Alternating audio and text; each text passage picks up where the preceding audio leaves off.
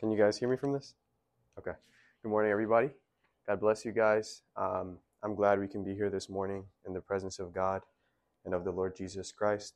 Um, I'm hoping that the word that we look into today can really affect us, as Manny was saying, change us, and um, just, just really transform us. But before we get into it, let's actually start off with um, a word of prayer.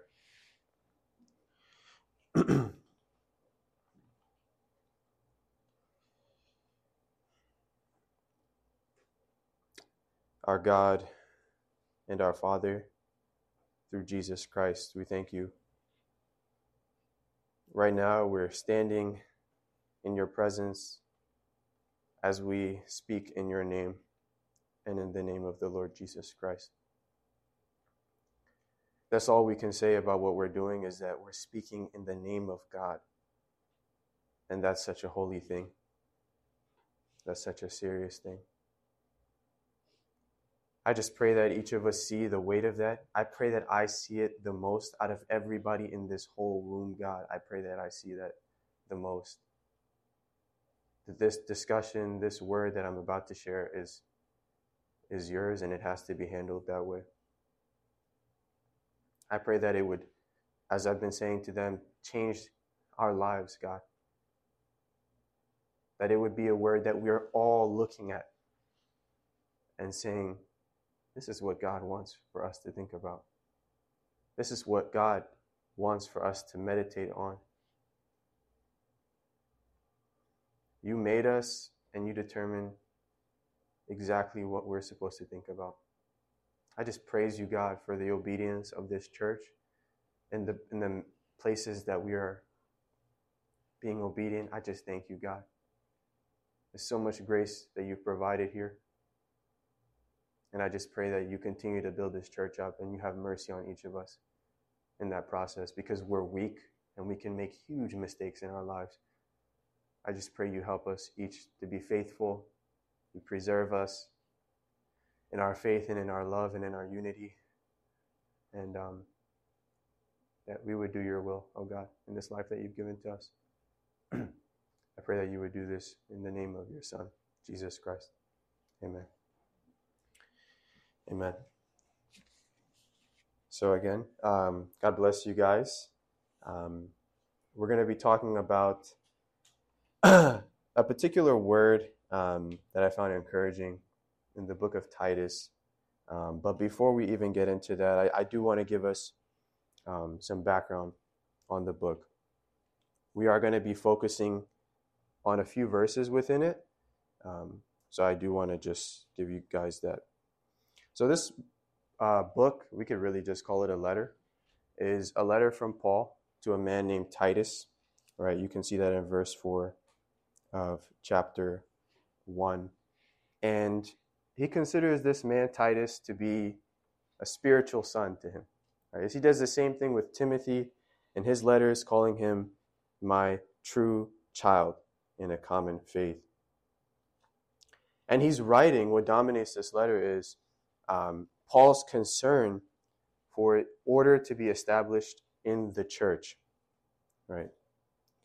And uh, this is happening on an island called Crete between the European continent and the African continent, situated in the Mediterranean Sea. So that's just a little bit of that. Um, and as far as what Paul wants Titus to do in this letter, it comes down to him being a model, right? of true discipleship and of what it looks like to be a servant of Jesus Christ. He says things like in chapter 2, verse 1, right? Teach what accords, right? Chapter 2, verse 6. Urge the younger men, chapter 2, verse 7. Show yourself in all respects to be a model of good works.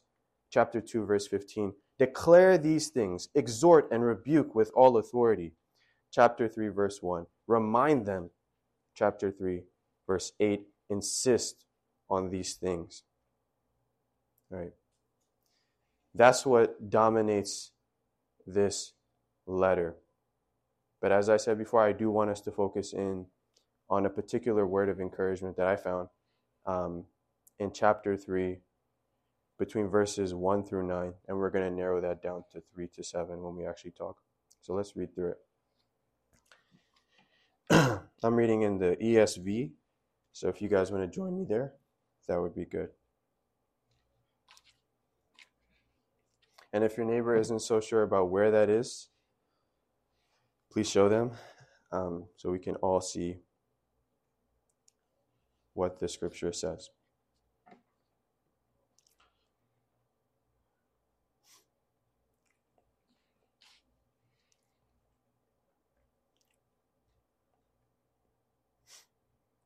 Okay.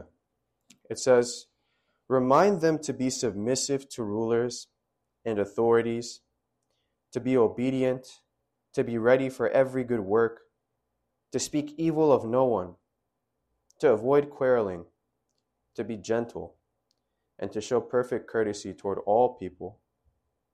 For we ourselves were once foolish, disobedient, led astray, slaves to various passions and pleasures, passing our days in malice and envy, hated by others and hating one another.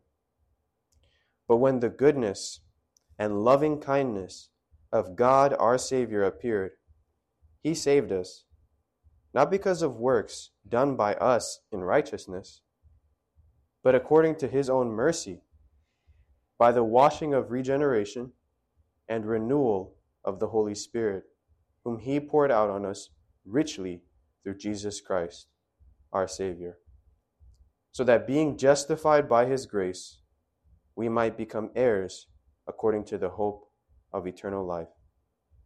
The saying is trustworthy, and I want you to insist on these things, so that those who have believed in God may be careful to devote themselves to good works. These things are excellent and profitable for people and it, it goes on way. I can actually just uh, cut it there. Um, and as I said, I, I, want us to look in on three to seven because, as the title um, shows us or indicates, we're going to talk about our justification, right? We're going to talk about how we've been justified in the sight of God. And on top of that, we need to talk about what we once were, right? That's a part of the Christian faith, what you once were. Um, and for some of us, that might be hard to relate to because maybe we grew up in a Christian context where we don't even know the point of our conversion or something like that. Um, but there might be some of us here who really did come from a place where, like, we were lost. Right? We were unconverted. And more than that, some of us here right now though we have grown up in a Christian context, might not have embraced the gospel. And so I think this is a word that we can all look at and get something from. So let's go into it.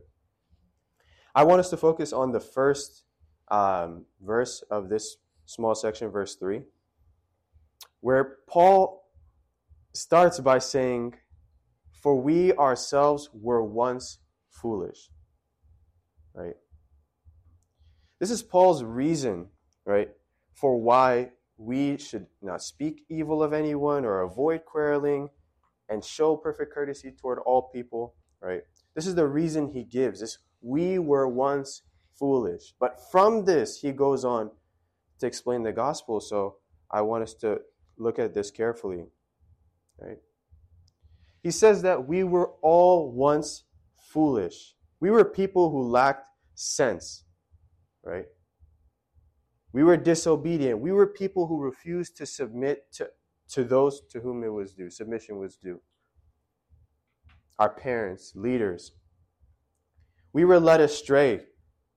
We were people who were led away into what was evil and against the law of God.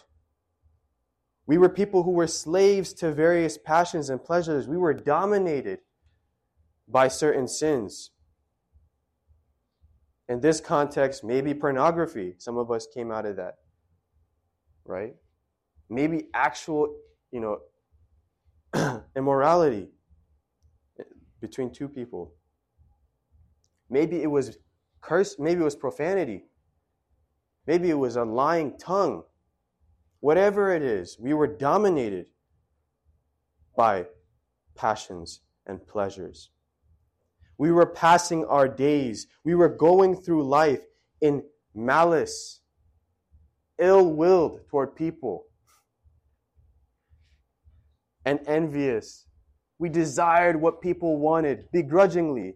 There's, no, there's nothing wrong. Like, this guy has nice shoes. I, I would love to get some shoes like that. But it's when you're like upset about it. We were like that. Not in a joking way, but very seriously. We were bitter, some of us here. We were hated by others, and we hated one another. Again, we were people with ill intentions and evil desires. And I think this is important to look at because we need to understand our former condition before we understand our salvation and what makes it good news. Right? We were in a very, very bad spot. And let's let's see why this was bad according to the rest of the word of God. So if you guys can turn with me to Ephesians, we're going to look at a quick verse. Ephesians chapter 5 verse 5.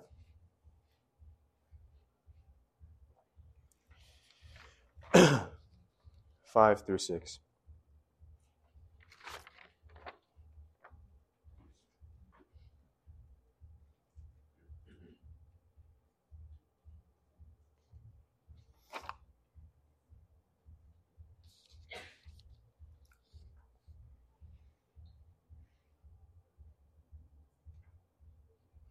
Okay.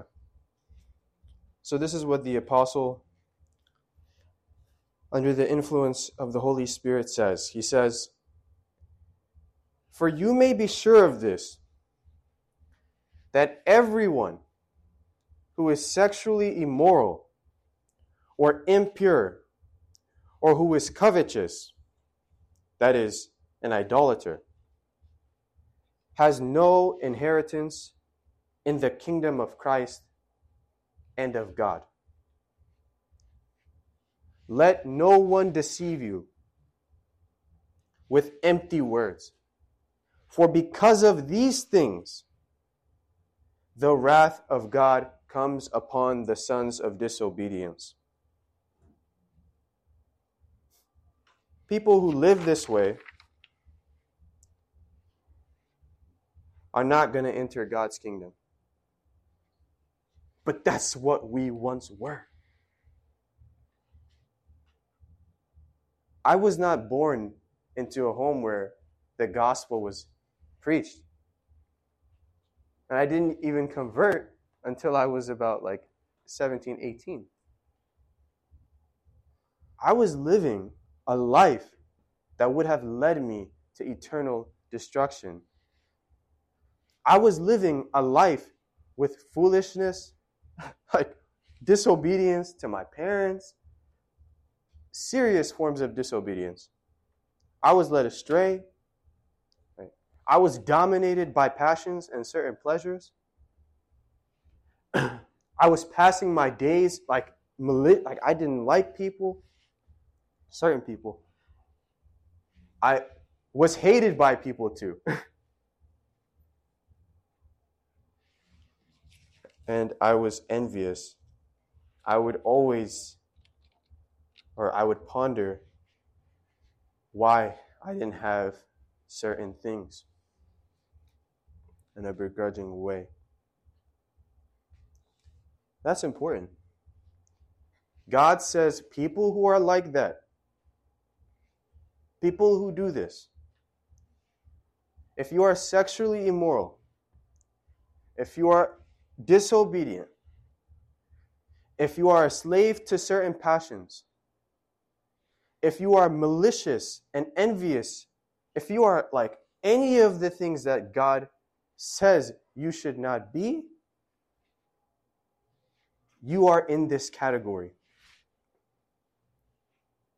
Such a person will not go into the kingdom of heaven.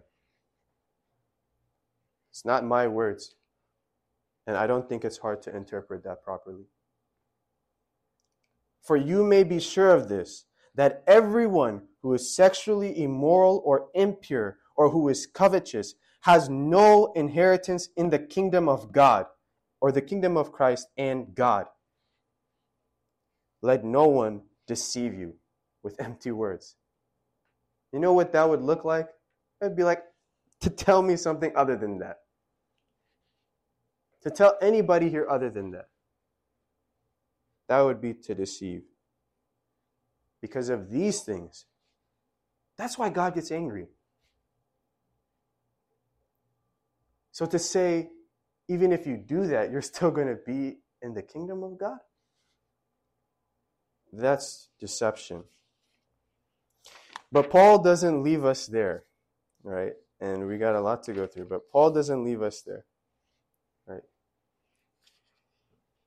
He goes on to say, um, if you want to turn back, you probably should keep your finger there, because um, that is what we're looking at.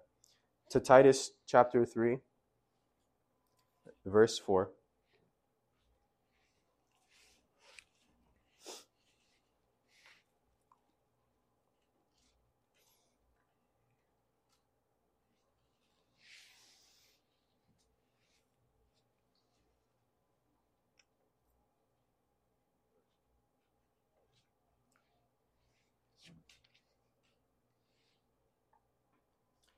He goes on to say in, in verse 4, let's, let's come back from verse 3.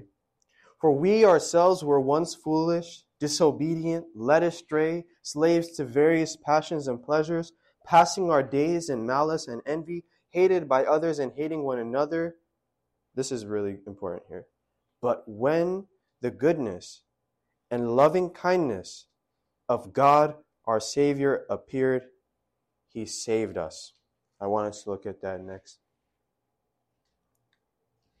How was God's goodness and loving kindness displayed?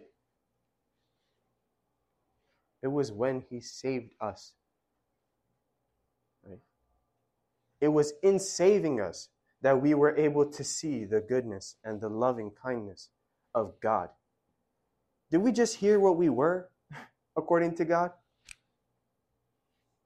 According to the same God, did we just hear what God said about us? We have no share in the kingdom of Christ and of God.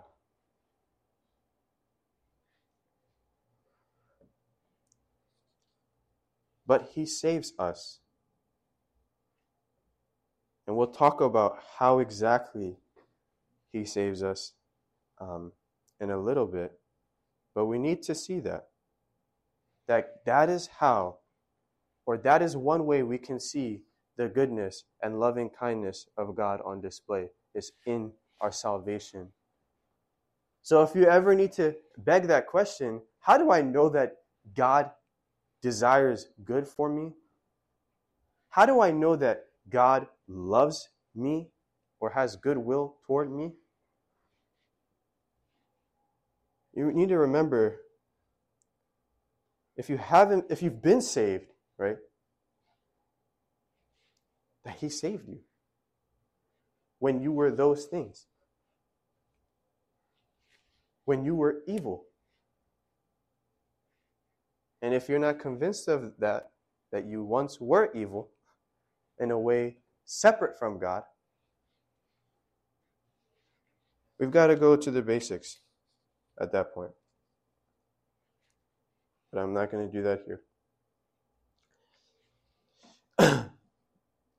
what did God save us from?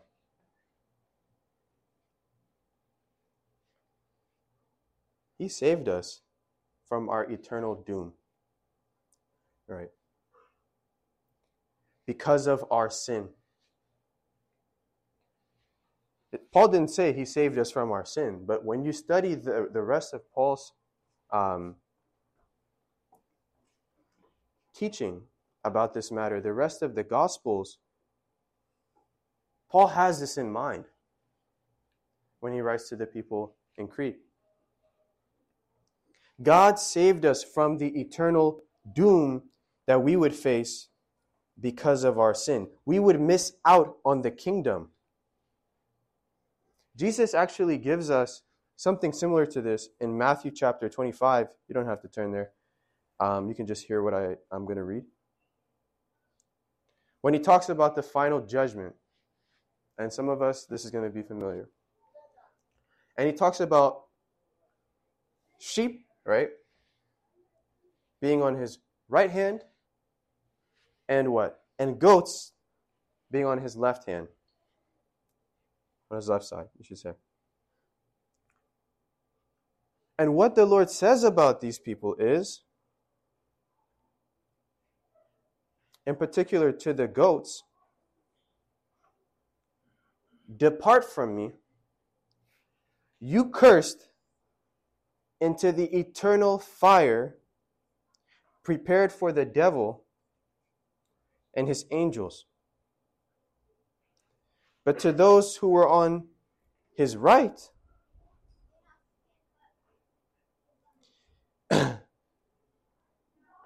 he said, Come, you who are blessed by my Father, inherit the kingdom prepared for you from the foundation of the world.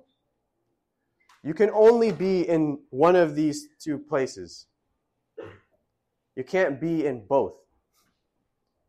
You're either going to have the kingdom, you're going to miss out on the kingdom. You're either going to have eternal life, or you're going to perish under eternal punishment. So, from this, Paul goes on and he actually says, you know, hold on. He saved us, but it's not because of works done by us in righteousness, but according to his own mercy. Now, if you ask me, the best way to take this would be in a way, I would say, related to our election. I don't think he's teaching the doctrine of election, but I think this is uh, something we can consider a part of our election. Either way, our salvation is by grace, our election is by grace.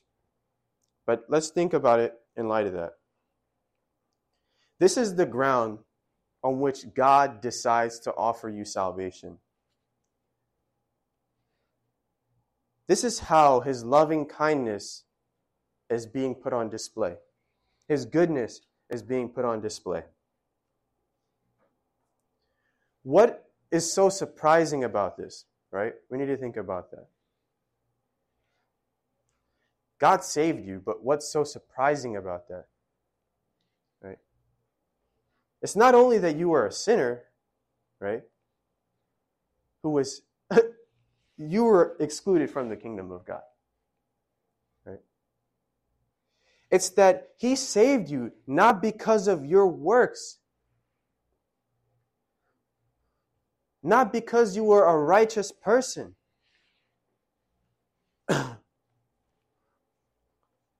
we read in Romans 5, that was the scripture reading, while we were still sinners, right?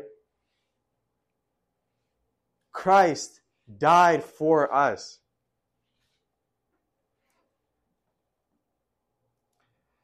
God's choice to save us was not because we are righteous people. Maybe more to the point in this context, right?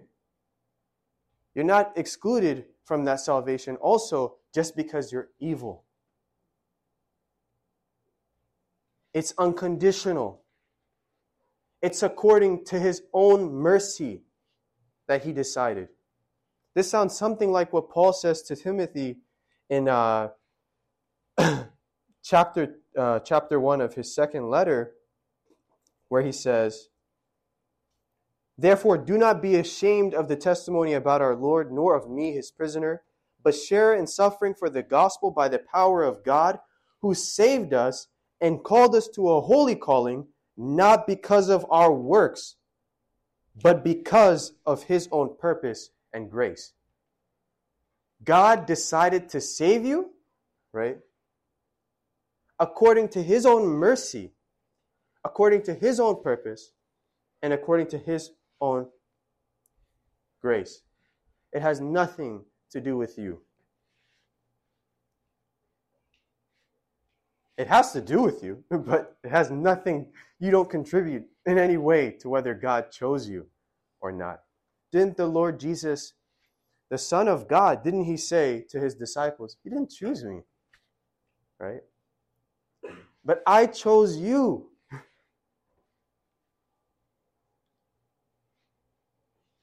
We don't contribute to being chosen for our salvation. That's one way the mercy of God is on display here right? And we'll see how it is uh, in another way a little bit uh, further. But this is something important to see. This is, like I would say, a really important part of our salvation. You've been chosen by God before the world even began, right? God decided those who would be saved before anything. He determined those who would be vessels for mercy before the creation of the world. And you experienced that. You experienced that grace. Paul goes on to say, though, that the way in which God displays our salvation right, is by washing us, right, through regeneration and renewing us by the Holy Spirit. And in the coming week, I might discuss um, the sanctification or the process of becoming. Now we've been converted, right? Like the process of becoming holy unto God. I might talk more about that, but I think it might be a good start to say, hey, before you were converted, you were filthy, you were lawless, you were ungodly, you were sinful. And what God did was by the Holy Spirit, He washed you through regeneration, right? Through the new birth, right? And He renewed you through that same Spirit so that your affection changes. This sounds like something in Ezekiel in the Old Testament where God says in Ezekiel chapter 36, He says, I will give you a new heart, and a new spirit I will put within you. And I will remove the heart of stone from your flesh and give you a heart of flesh, and I will put my spirit within you and cause you to walk in my statutes and be careful to obey my rules. Right? If you've been saved, you've also been regenerated. You've been born again. You've been made new. You've been given a new heart. And with that heart, new affections, new commitments, new loyalties. And in this case, our commitment turns from sin, turns from lawlessness, turns from unrighteousness to the living God who saved us. Not because of works done by us in righteousness, right? But what? According to his own mercy.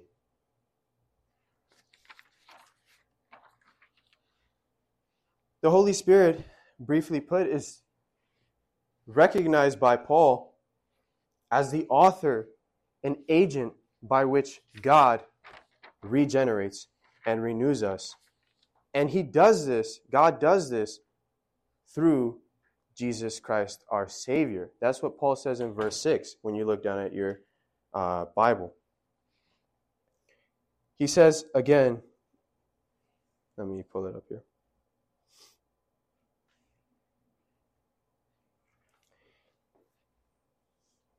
It says, He saved us not because of works done by us in righteousness, but according to His own mercy, by the washing of regeneration and renewal of the Holy Spirit, whom He poured out on us richly through Jesus Christ, our Savior.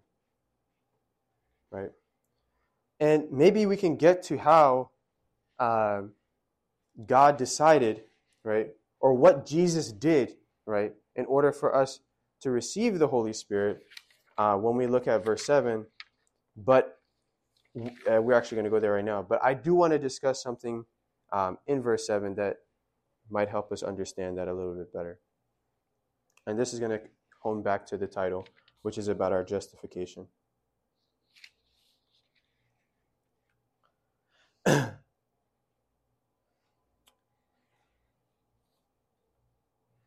or pardon me, actually, we're to just, I'm going to point out here um, why Jesus Christ is called our Savior in verse 6 through verse 7. That's what I meant to say. Right? So, why exactly in verse 6, right, is Jesus Christ called our Savior? Right? It's because through Him, right? As the title of this sermon is pointing back to, right? We have been justified. Right? And this word, justified, right? When it comes to sin and its relationship to sin and God, right? It could have a few meanings, but the meaning in this particular case is we have been declared righteous. We have been acquitted of guilt.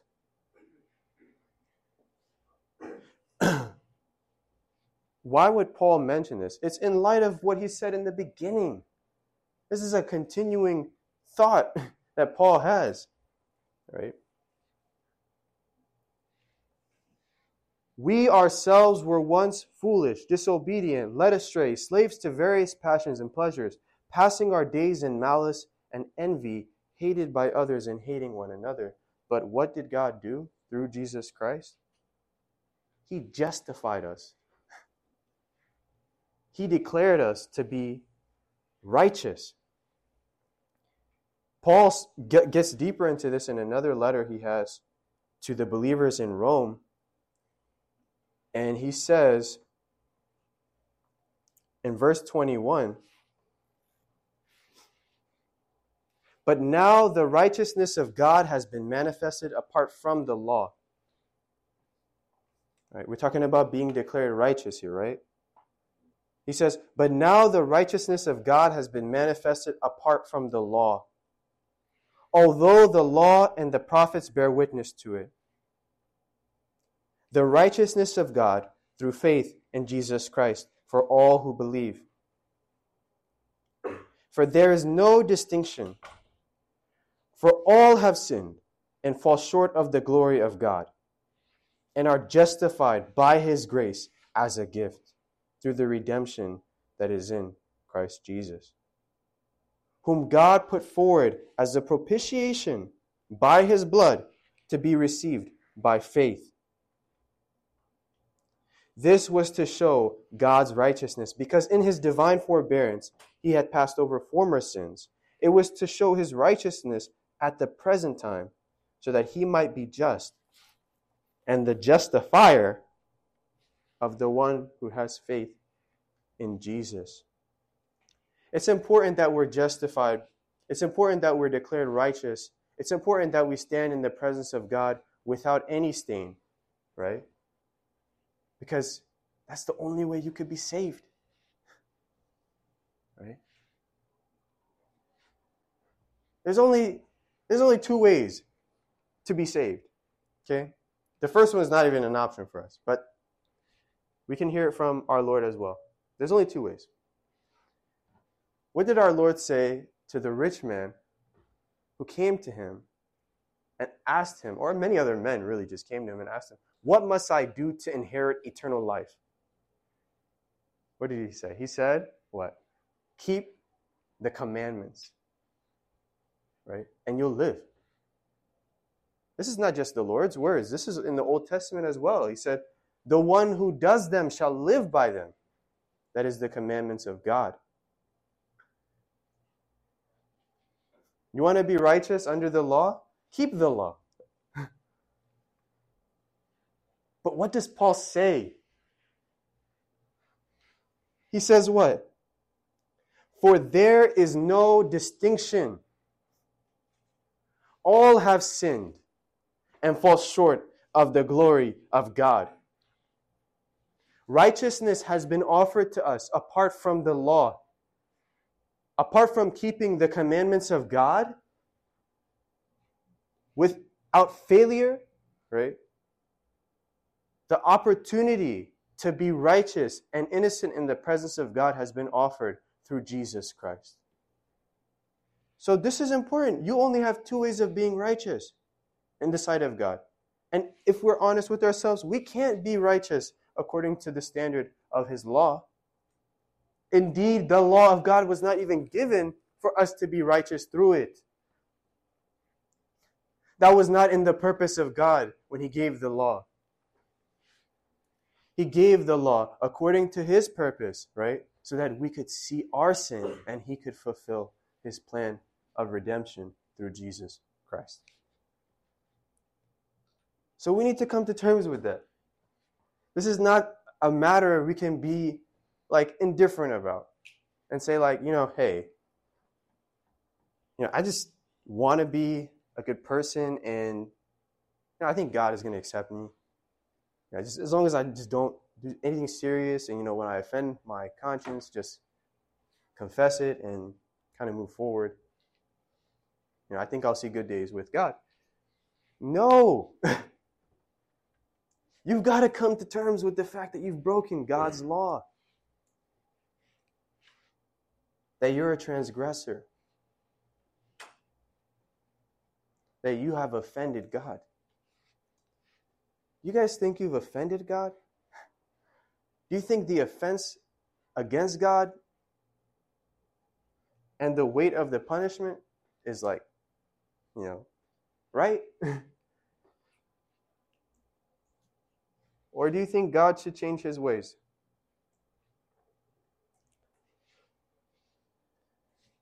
Of course, God should not change his ways.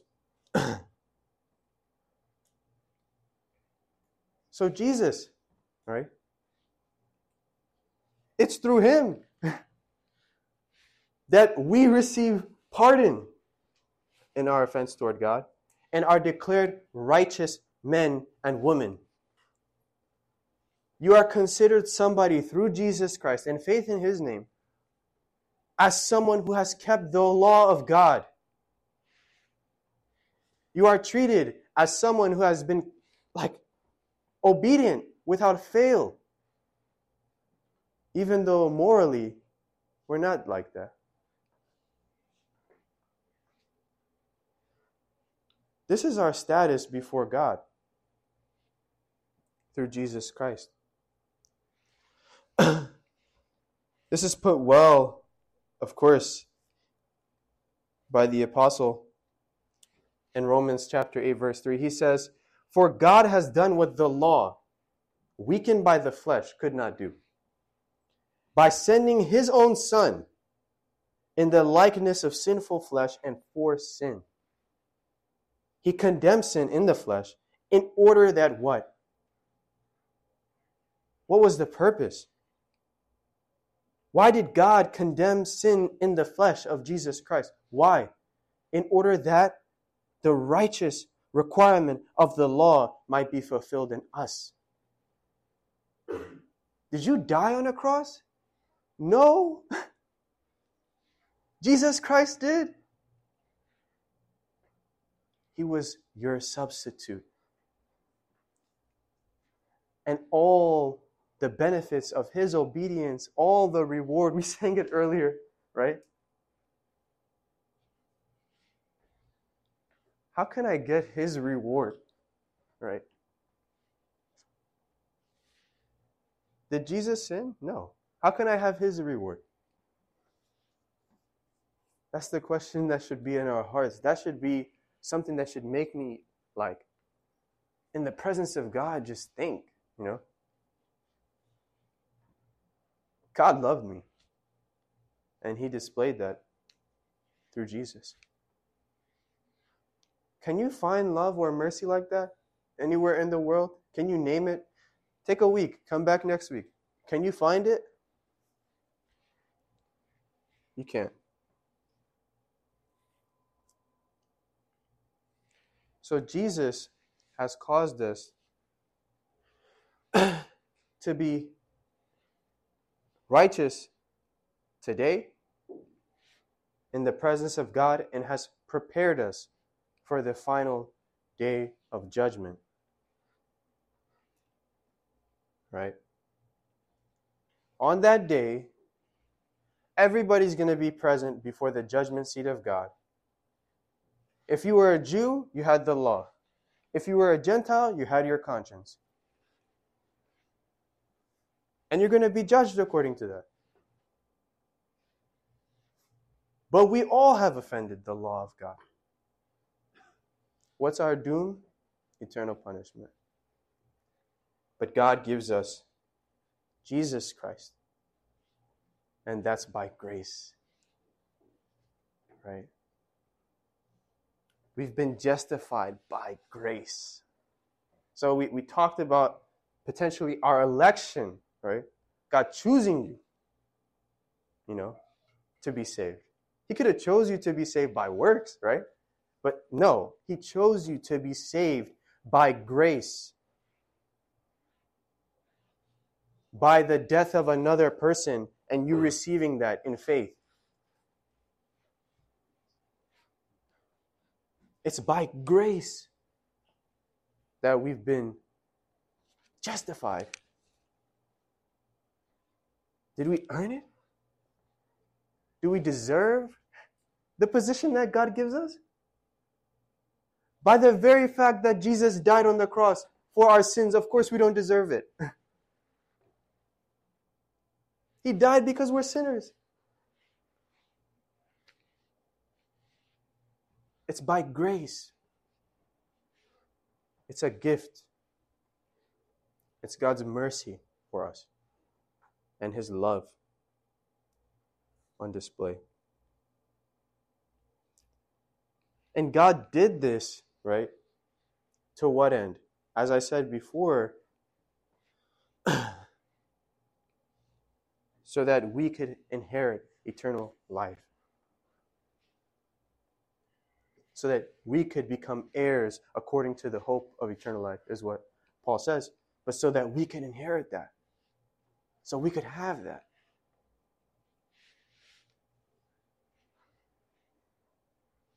And this is the last quote I'll give by Paul um, just before I conclude.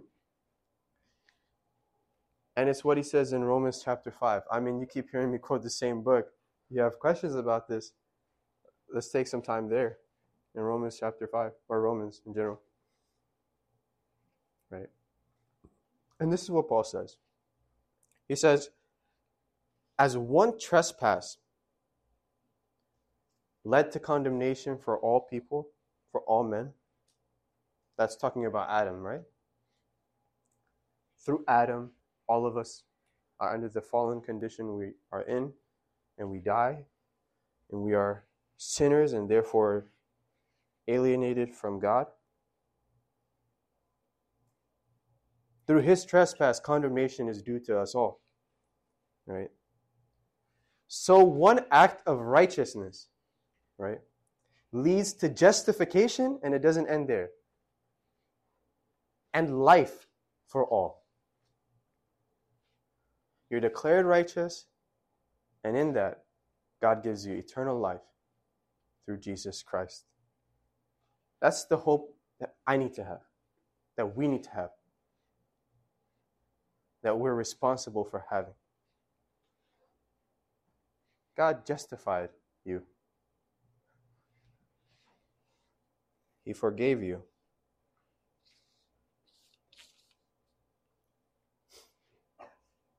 So, what did we just pick up from this, right?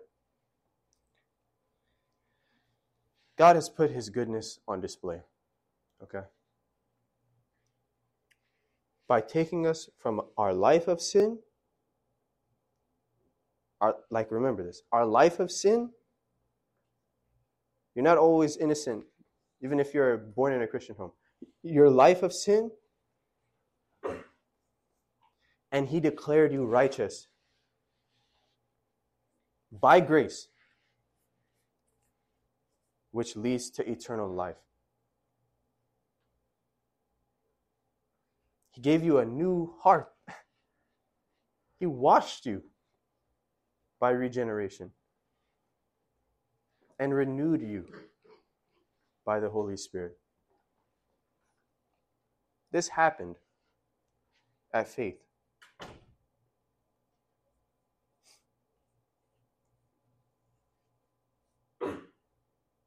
And he did this through his son, Jesus Christ. We heard the language of Paul. He said, He offered somebody, God offered somebody as a propitiation for your sins. You know what that means? As Paul said it, we need to receive that person. we need to accept that person. Why? He's the only hope you have of eternal life. You got two, cho- two choices. I'm just going to say this one more time. You're either going to be perfect in this life and stand in the presence of God blameless, which you're not, or you're going to receive grace. You're going to receive mercy through the Lord Jesus Christ and his substitution on your behalf if you haven't turned to Jesus already, if we haven't turned to Him, let's turn to Him. Doesn't matter, we just talked about it. Doesn't matter where you are right now. Okay? God, what did, what did Paul say? Even though you were disobedient, you were like all these things, slaves. From that place, from that place, God saved you. He didn't save you because of your works of righteousness. He saved you according to his own mercy. Receive the mercy of God. You don't need to say, let me first live a life that's obedient, that's just changed. Let me free myself from this and free myself from that, and then let me start thinking about God. No. Confess today in the presence of God if you have not recognized Jesus Christ. Repent today in the presence of God for your failure to submit to Him, to honor Him, to obey His law. Acknowledge it and receive Jesus Christ, and you'll be forgiven. You'll be declared righteous. You'll be declared blameless in the presence of God, and you'll have the hope of eternal life without distinction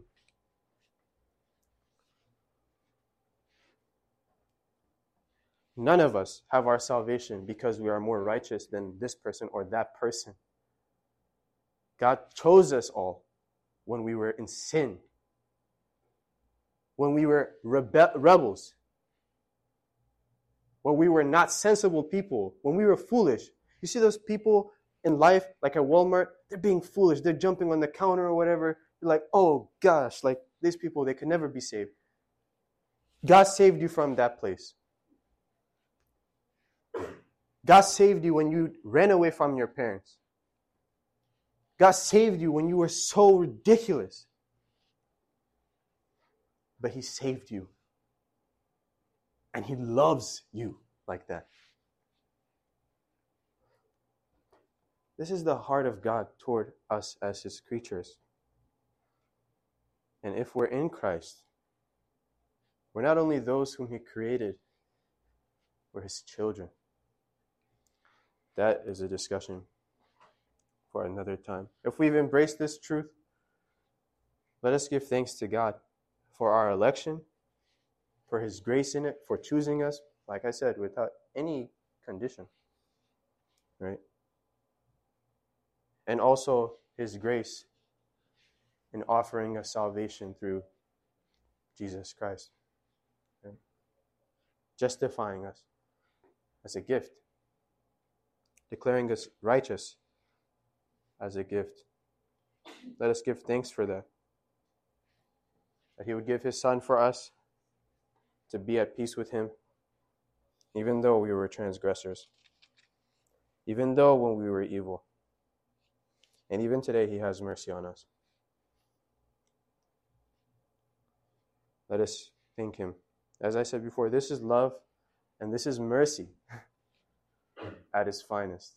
You don't have anything like this, as far as I know. And you can, like I said, you guys got a week. Let me know. I don't know anything like this.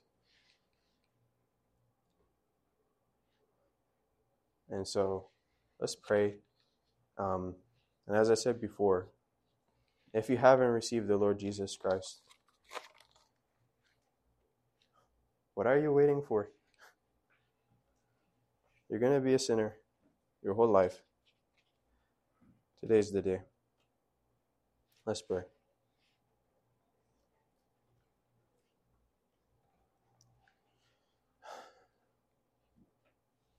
I thank you, God, for your mercy today, for giving the grace to allow your word to come out clearly. I thank you for this mercy, God. I just pray that you help us, Lord, based on this word that we read. As it has touched me in part, I pray it would also touch each of us in this room and that we would see the fullness of this reality that we have been justified by your grace through Jesus Christ, our Lord and substitute. That He took our place on that cross and He did not stand there in vain, but He died to forgive, to cause you to forgive us of our transgressions.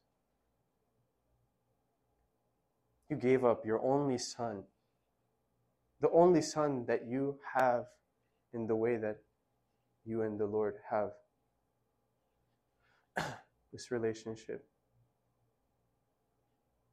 You gave him up for us, for us while we were still enemies. And now some of us are in our Lord. And some of us are outside of our Lord. And we thank you for those who are in the Lord. But we thank you for those who are here right now who are outside of the Lord, who are not abiding in Him, who are not having faith in Him. Because this is their opportunity, God, that you have provided. And we thank you for that. This is another way that you have displayed your mercy, Lord is by letting them hear it. That's your love. That's your call. You're the one calling men to salvation, God. You're the one giving the commission. We didn't do it ourselves. So we thank you for your mercy toward mankind. And we just pray that those who have heard, who have not believed, that today they would believe. They would put their trust in Jesus Christ and those of us who have believed that we would be renewed in our faith, that we would be strengthened in our faith about this matter, that we would no longer be indifferent or you know not even thinking about this. Is so core to our reconciliation and peace with you, our eternal life. This is above everything. This is how we even have the chance to call you Father. This is how we even have heaven. What does ministry mean? What does anything mean apart from this? So please, God, shine this light in our hearts. Shine this light in our hearts, God, so we might see what you have done through Jesus, your Son. We thank you for this time, God, and I pray, I pray, I pray you would touch each of us, the believer and the unbeliever, about this matter. In the name of Jesus, I pray. Amen. Amen. God bless you guys. Um,